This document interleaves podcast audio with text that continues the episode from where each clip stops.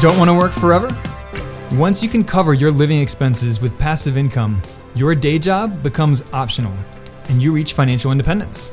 You then have complete control over your time, your money, and your life in general. Spark Rental founders Deni Supplee and Brian Davis, me, are here to help you build rental income, ditch your day job, and do what matters most to you.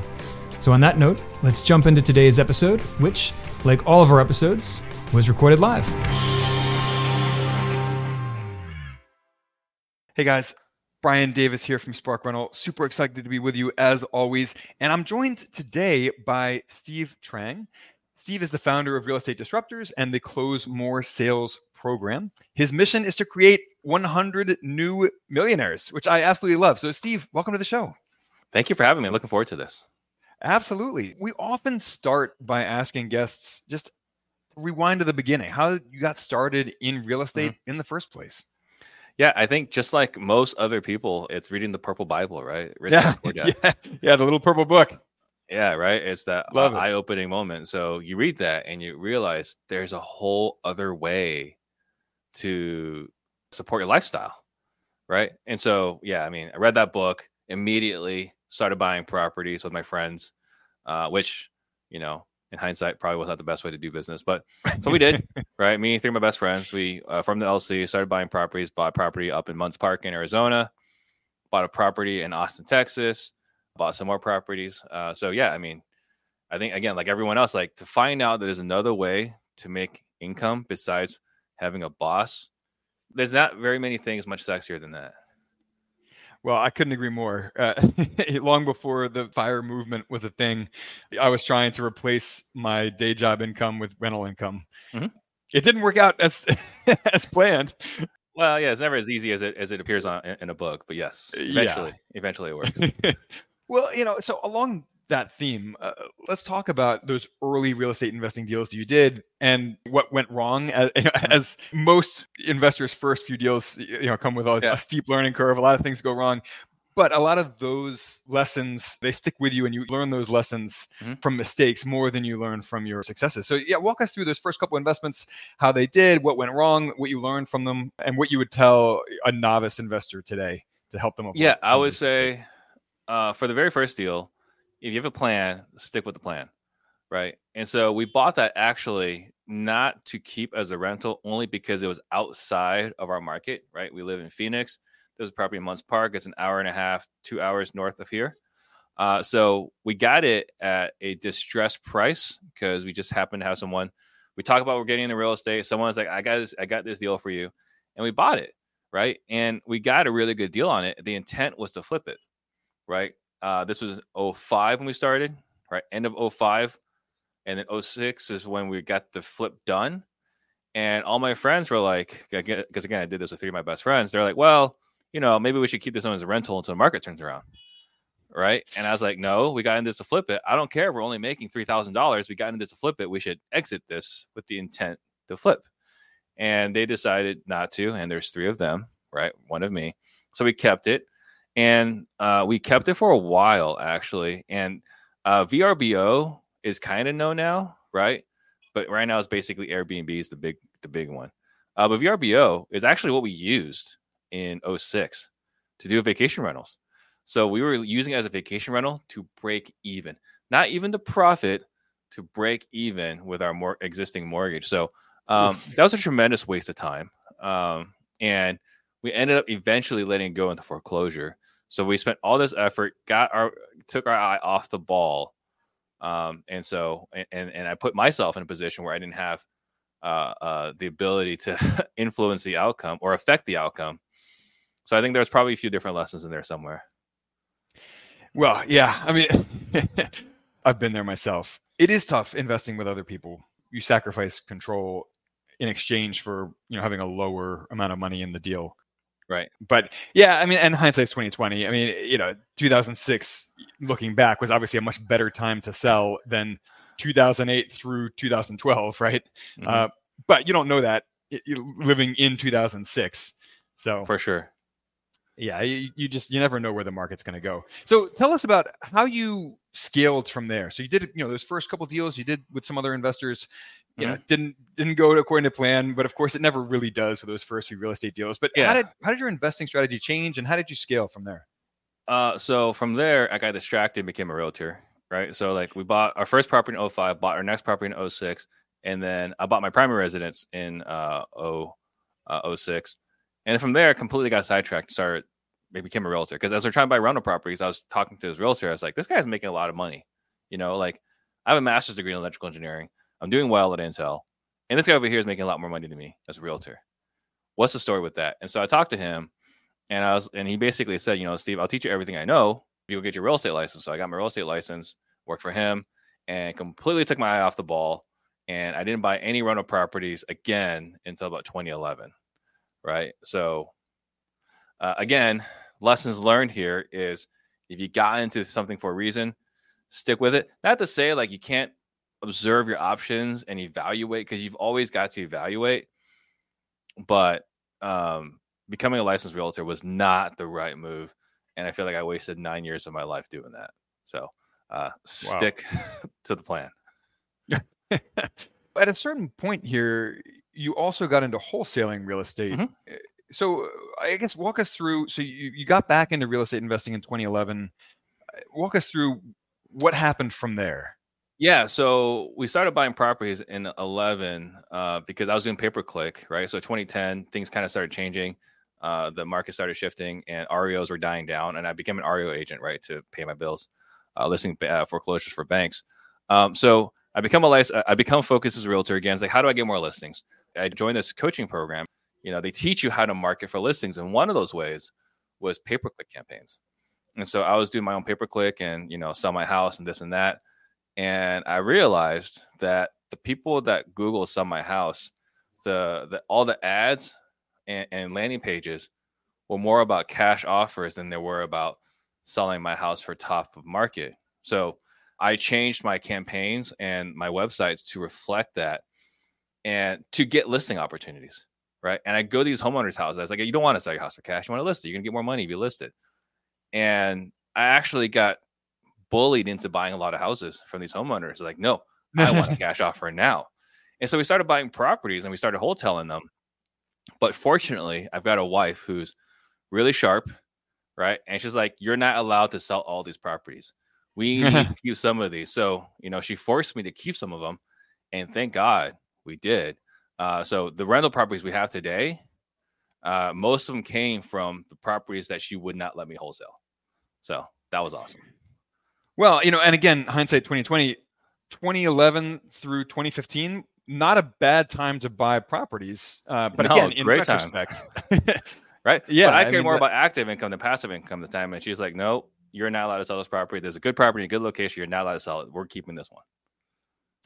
Well, yeah, it's it's funny. uh, We we talk to people sometimes who are married, and you know, often it is an advantage having that extra set of eyes, you know, on Mhm. these deals uh, and on the bigger picture of your investing strategy. You know, I've also known plenty of investors who were married who their spouse was totally not on board at all with real estate. Uh, yeah, and- happens and- too. yeah and and made it harder um so okay and by the way just for our audience explain the term wholetailing because not everyone is familiar with that term Oh, yeah, sure. Uh, so wholetailing is basically buying a property at wholesale prices, right? You know, 50, 60, 65% of market value, and then just listing on MLS. So wholesale, you're selling to a cash buyer who hopefully they'll pay you 70, 75, 80% or 90%, you know, when we had this crazy run of just a few years ago. But if you list on MLS, you can get 100% of market value. So we'd buy these properties cash, right? Not even like hard money or private money, like just straight cash. Fortunately, my parents worked really hard. So they, we were able to buy these properties cash with no interest payments or nothing. So we got to keep even more uh, of the upside. So buying it cash offer, we were the legit cash buyer, and then we list on the MLS. Uh, we didn't do very much, you know, uh, maybe carpet and paint, but more than half the properties, all we did was hire a cleaner. Like someone just haul out the trash and put it in. Uh, you know, we do the clean ready, where they come in and 400 bucks, 450 bucks to to make the house smell good with pine sol and Mr. Clean or whatever. That was it. Right. And then we sell it for full market value. So now, but when you wholesale, you take some losses due to closing costs, right? Yeah. Walk us through your calculus today. You know, at wholesaling versus wholetailing. You know, what you specialize in now, uh, and your your thoughts on that. Yeah, so wholesaling is still our preferred strategy because we get in and out real quick, right? You get 10%, yeah. a little less than 10%, but around 10% of uh, the market value. So if the property's worth 300, you can clear 30K pretty quick, probably closer to 22. Right? You can clear that pretty quick. That's you get in, get out. You're in the transaction for less than 30 days. That's wholesale, right? You find someone that wants cash now. You find a buyer that wants cash now who's going to flip it or keep in their, keep in their portfolio. That's great. You get in and you get out. And the cash conversion cycle is really short. So you move your money really fast, you turn over pretty quick, uh, which is great, right? There's nothing wrong with that. Um, but as you get larger, you want to keep a larger percentage of the profit, perhaps. Then in that instance, I'm going to close on it, keeping myself, right? And then sell it on MLS. So what are my costs? My initial closing costs, maybe about one, one and a half percent for title fees and this and that. But uh, this is just a cash transaction uh, I'm unrepresented, they're unrepresented, right?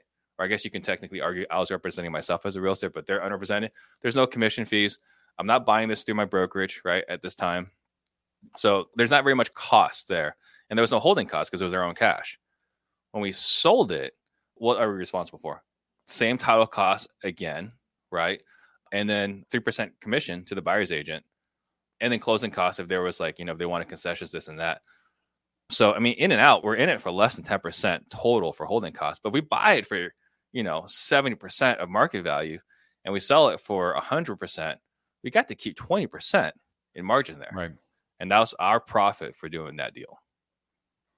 So, and by the way, if, if anyone's listening out there who's not familiar with wholesaling real estate, it's basically flipping contracts, right? So you, you get a deal under contract for a, an outstanding price, and you turn around and you sell the rights to that contract to the actual end real estate investor buyer. It's arbitrage. It's arbitrage. Arbitrage, right? yeah. Just, so you yeah, and you uh, you get a, a, a, finder's fee basically that you yeah. build into that. So I'm not a wholesaler myself. I've never really done it. I've bought properties through wholesaling before occasionally, mm-hmm. but it's always seemed to me that you need to be really good at two things if you're wholesaling real estate. One is finding great deals and the other is building a network of buyers right mm-hmm. so if someone is interested in getting into real estate wholesaling because it is a great way to get started in real estate without very much money you just need the earnest money deposit basically so what are some of your tips for both finding outstanding deals and mm-hmm. also building that network of buyers to flip the contract to uh, finding outstanding deals. I mean, this is tried and true, and it's not news, right? So it's not exciting, but you know, driving for dollars uh, seeing homes that are in obvious disrepair. It's an eyesore to the community. Your neighbors want you to buy this, right? So I would say that's the uh, place to start. I think Deal Machine, right? I mean, for 97 bucks a month, you get like the app pulls the records and this and that. So I, I would say that's the best place to start if you're low on capital. Even better if you're doing Uber, Uber Eats, whatever, so that you're forced to drive around and then you see now you can pay to drive for dollars. Uh, so I think that's the best place to start. Uh, beyond that, it gets pretty expensive pretty fast. I don't think most gurus do a, a fair job of explaining how hard, how much it costs to get into wholesaling. Uh, yeah. Right? Because you talk about pulling data, you got to buy data, you got to skip trace the data, you got to get a dialer unless you're using your phone. You're using your phone, you're dialing manually. You got to get. You don't have to get a CRM, but like there's all these costs that are 39, 99, 300 bucks a month, right? Pretty quick before you even do your first deal. And so I would say don't do that initially unless you've got some working capital. I would say either driving for dollars or uh, or cold call or door knock uh, pre foreclosures. That's a great place to start. Also understand get a massive uphill battle because not everyone, but there are a lot of people doing that strategy because it's low cost, uh, low barrier to entry. As far as finding the buyers, uh, finding the buyers is not as hard uh, either. This one does cost, depending on which direction you want to go. Investor Lift is one that we like a lot, but you know, to start off there, that's 500 bucks a month. The other option is just go with a realtor. Have a realtor in your network that you know may or may not be okay with giving you certain access, right? So they can find the cash buyers for you, or you can also work with a mentor in town and just send them all your deals. You're not going to make as much. You're only going to keep half the deal, right? Or whatever you guys negotiate. You can find buyers that way. So instead of selling it to the end buyer directly, you have a co-wholesaler some people call these guys daisy chainers. Some people don't like these guys, but they provide value. a lot of my deals I was wholesaling in the beginning. I was selling to KeyGlee, Jamil Damji, and then he would sell it to his, his end buyer. And it worked great because we would split 10K fees, 15K fees, and I got to keep 50 50. So that's another way to get started on finding buyers. That's a great way for newbies to get into this in the first place uh, because it does take time to build that buyers list, right? So, mm-hmm. you know, while you're building your own buyers list, you can still get started with wholesaling deals uh, if you partner with a co-wholesaler, you know, do a daisy chain, you know, however you uh, want to put it. Uh, no, yeah. that's a great tip for people just to get in the game and get started, which is half the battle, right? I mean, just getting yeah. off the bench and into the game is uh, is half of it. So, what other tips would you have for someone who is interested in getting into wholesaling, interested in getting into wholesaling potentially? Would you recommend that they get their realtor's license or no? Uh, I would absolutely recommend against getting the realtor license. Uh, it okay. It doesn't necessarily help you in the beginning. It's valuable later on, right? Because being being a good realtor, again, you you're you get good at comping. Uh, you have access to other realtors and their cash buyers, uh, and you have access directly to MLS and tax records, this and that. So, being a realtor is valuable, but not so valuable that you need to become a realtor. Uh, I would say, if anything, it's probably just important to have a realtor close in your network uh, as you're wholesaling. I would say one of the skills is understated, underrated is sales, which is, you know, where I hang my hat on closemoresales.com. That's where we do a lot of our sales training. Like 10 years ago, 15 years ago, and obviously before then, right? If Brian's in distress and I can get a hold of Brian, I'm buying the deal, right? Because like there was no batch skip tracing, right? There was no PropStream. There, th- these yeah. resources weren't available. You didn't have Privy to comp it. You didn't have all these different tools. So back then, if I can get uh, in front of Brian, I got the deal. Today, everyone has all the same data sources. Everyone's using the same skip tracing providers. Everyone's using the same dialers and the same recycled phone numbers that turn spam and you sell it back. And, and like there's this whole process now, right? So then how do you separate yourself? Well, the way you separate yourself today, my belief, I'm totally biased, so take this with a grain of salt, is who's the best at sales. Who can sit in front of a homeowner, develop the trust and rapport and connect with them, fully understand their position, what's keeping them up, keeping them up at night, what's the ideal outcome, are they losing sleep, what are they trying to do to fix the problem, um, what's it going to feel like when all the weight on their shoulders has been uh, taken off. We go through all that in our sales process, right? So if you can't have that conversation, then you're going to sound like every other wholesaler. It's like, well, that spot in the in the ceiling. I don't know. I don't know what's going to cost. And I got to get this house to HGTV condition. And look, I got holding costs. I got closing costs. I got to pay realtor fees. Like, and that it's this whole adversarial combative negotiation, which also works. I would just argue that if you can put yourself in their position, in their shoes, see the world through their eyes, be empathetic, that you will win more in the long run. Well, there's no question about that. Uh, I mean, I, have I've seen that uh, play out time and time again in sales. So so your sales training focuses on wholesalers, not on realtors. Is that correct? So we've made a majority of our income teaching wholesalers how to buy houses. Yes, it also works with realtors, but I don't know what it is, and maybe I'm just really bad at marketing. Uh, but realtors believe they're good in sales, and they're not. So I've got that obstacle. But we made a conscious decision middle of last year to just do sales training for all industries. So it's not limited to anybody, but we definitely cut our teeth with teaching wholesalers how to buy houses deep. Gotcha. All right. Well, you know, I, obviously you can't give away all of your sales uh, tips or tricks, but uh, are there any sales tips or tricks that you can share with the audience? You know, whether they're looking to get into wholesaling or, or just mm-hmm. investing in properties in general. The key things is setting proper expectations. Hey, Brian, you know, at the end of our time together, if we can agree on price and everything else is important to you, would you feel comfortable committing to working with me? Right. Something super simple, something you couldn't say to your mom. Right. So I think setting proper expectations up front, the willingness to get uncomfortable, like, hey, Brian, how long you been dealing with this? What have you tried to do about this? What happens if we can't help you? Uh, by the way, where are you going? How awesome is that going to be? Right? Can you tell me, like, can you describe how it's going to feel when you're finally over here? right? So having those kinds of conversations, um, negotiations is not about me versus you in conversations and pricing. Is like Brian, what are you willing to accept? What do you need to walk away with? And you're like, well, I need this. It's like, oh man, if you need that, I'm not gonna be your guy. Right. And then having you negotiate against yourself versus me and just hitting you with that little offer over and over again. It's just me like, hey, like I don't think this is gonna work.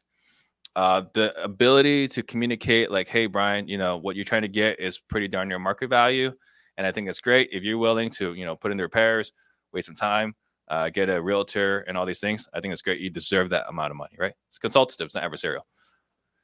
If you're looking for a quick cash close where this is done, and you go to bed tonight knowing that all your problems are resolved, you know, you never have to worry about this again. I want to do that for you, but I can't do that for you at your price. Right. So now it's like it's this price and all this, or my price and all the things that you want. But you get to pick which one you want versus this thing where I, I beat up on you. And then the last thing is we like to prevent remorse. Hey, you know, Brian, sometime between now and the next 30 days, you're going to wake up and you're going to wonder, like, what did I agree to? Why did I agree to sell my house to that guy for such a low price? And I want you to know, Brian, that's a totally normal feeling. So when that happens, it's not unusual at all. So then when they have that feeling later on, they're like, well, Steve said it was going to happen. So I guess it's not unusual. And then they don't freak out and cancel. So those are all the different things we do. Those are great tips and advice. And I would encourage everyone listening to hit the pause button, rewind three minutes, and jot down everything that Steve just said. Because the way that he said it, uh, again, non adversarial, it's con- consultative. And throughout the entire thing, you know, a trend in everything that Steve just said is leaving the other party with a sense of choice and a sense of control so that they're not feeling like they're being pushed around um, by the other party. And that is crucial in sales. So, Steve, those are great tips or tips. You went through them really quickly, uh, which is awesome. So, everyone, go back, re listen to that, write it all down, and most of all, walk away with the broader lesson there of you know, not being adversarial, leaving the other person feeling included as in leaving the decision with them that they have total control over what's going on. Uh, i love that steve. So steve if anyone wants to work with you if they want to learn more about what you're doing if they want to learn more about your sales process and, and sales training how can they connect with you uh, the best way to get hold of me uh, is instagram at steve.trang uh, we have real estate disruptors on youtube itunes and spotify and if they want to work with us closemoresales.com um, that's where you can find our offerings on on our sales solutions that doesn't matter where you are in a cycle in your in, in the journey in your career we can we have an option for everyone in the different seasons of their journey. That's awesome. So steve thank you so much for joining us today. This was a lot of fun and we hope to have you back soon oh thank you thank you very much i appreciate it. you ask great questions look forward to doing it again Absolutely. Well, guys, if you enjoy these conversations that we have, please rate, review the show. It means the world to us. And be in touch. Brian at support, Brian at sparkrental.com or support at sparkrental.com. We read all these emails ourselves. There's not like a bot somewhere. Uh, so stay in touch. Let us know what you want to hear more about, and we will catch you next Tuesday. Bye now. Did you know we offer a free eight video course on how to reach financial independence with real estate? It's super bingeable with each video around 10 minutes long but packed with information. Visit sparkrental.com slash learn for instant access. And please don't forget to rate and review our podcast on iTunes, Stitcher, or wherever you listen. Thanks for joining us, and we will catch you on the flip side.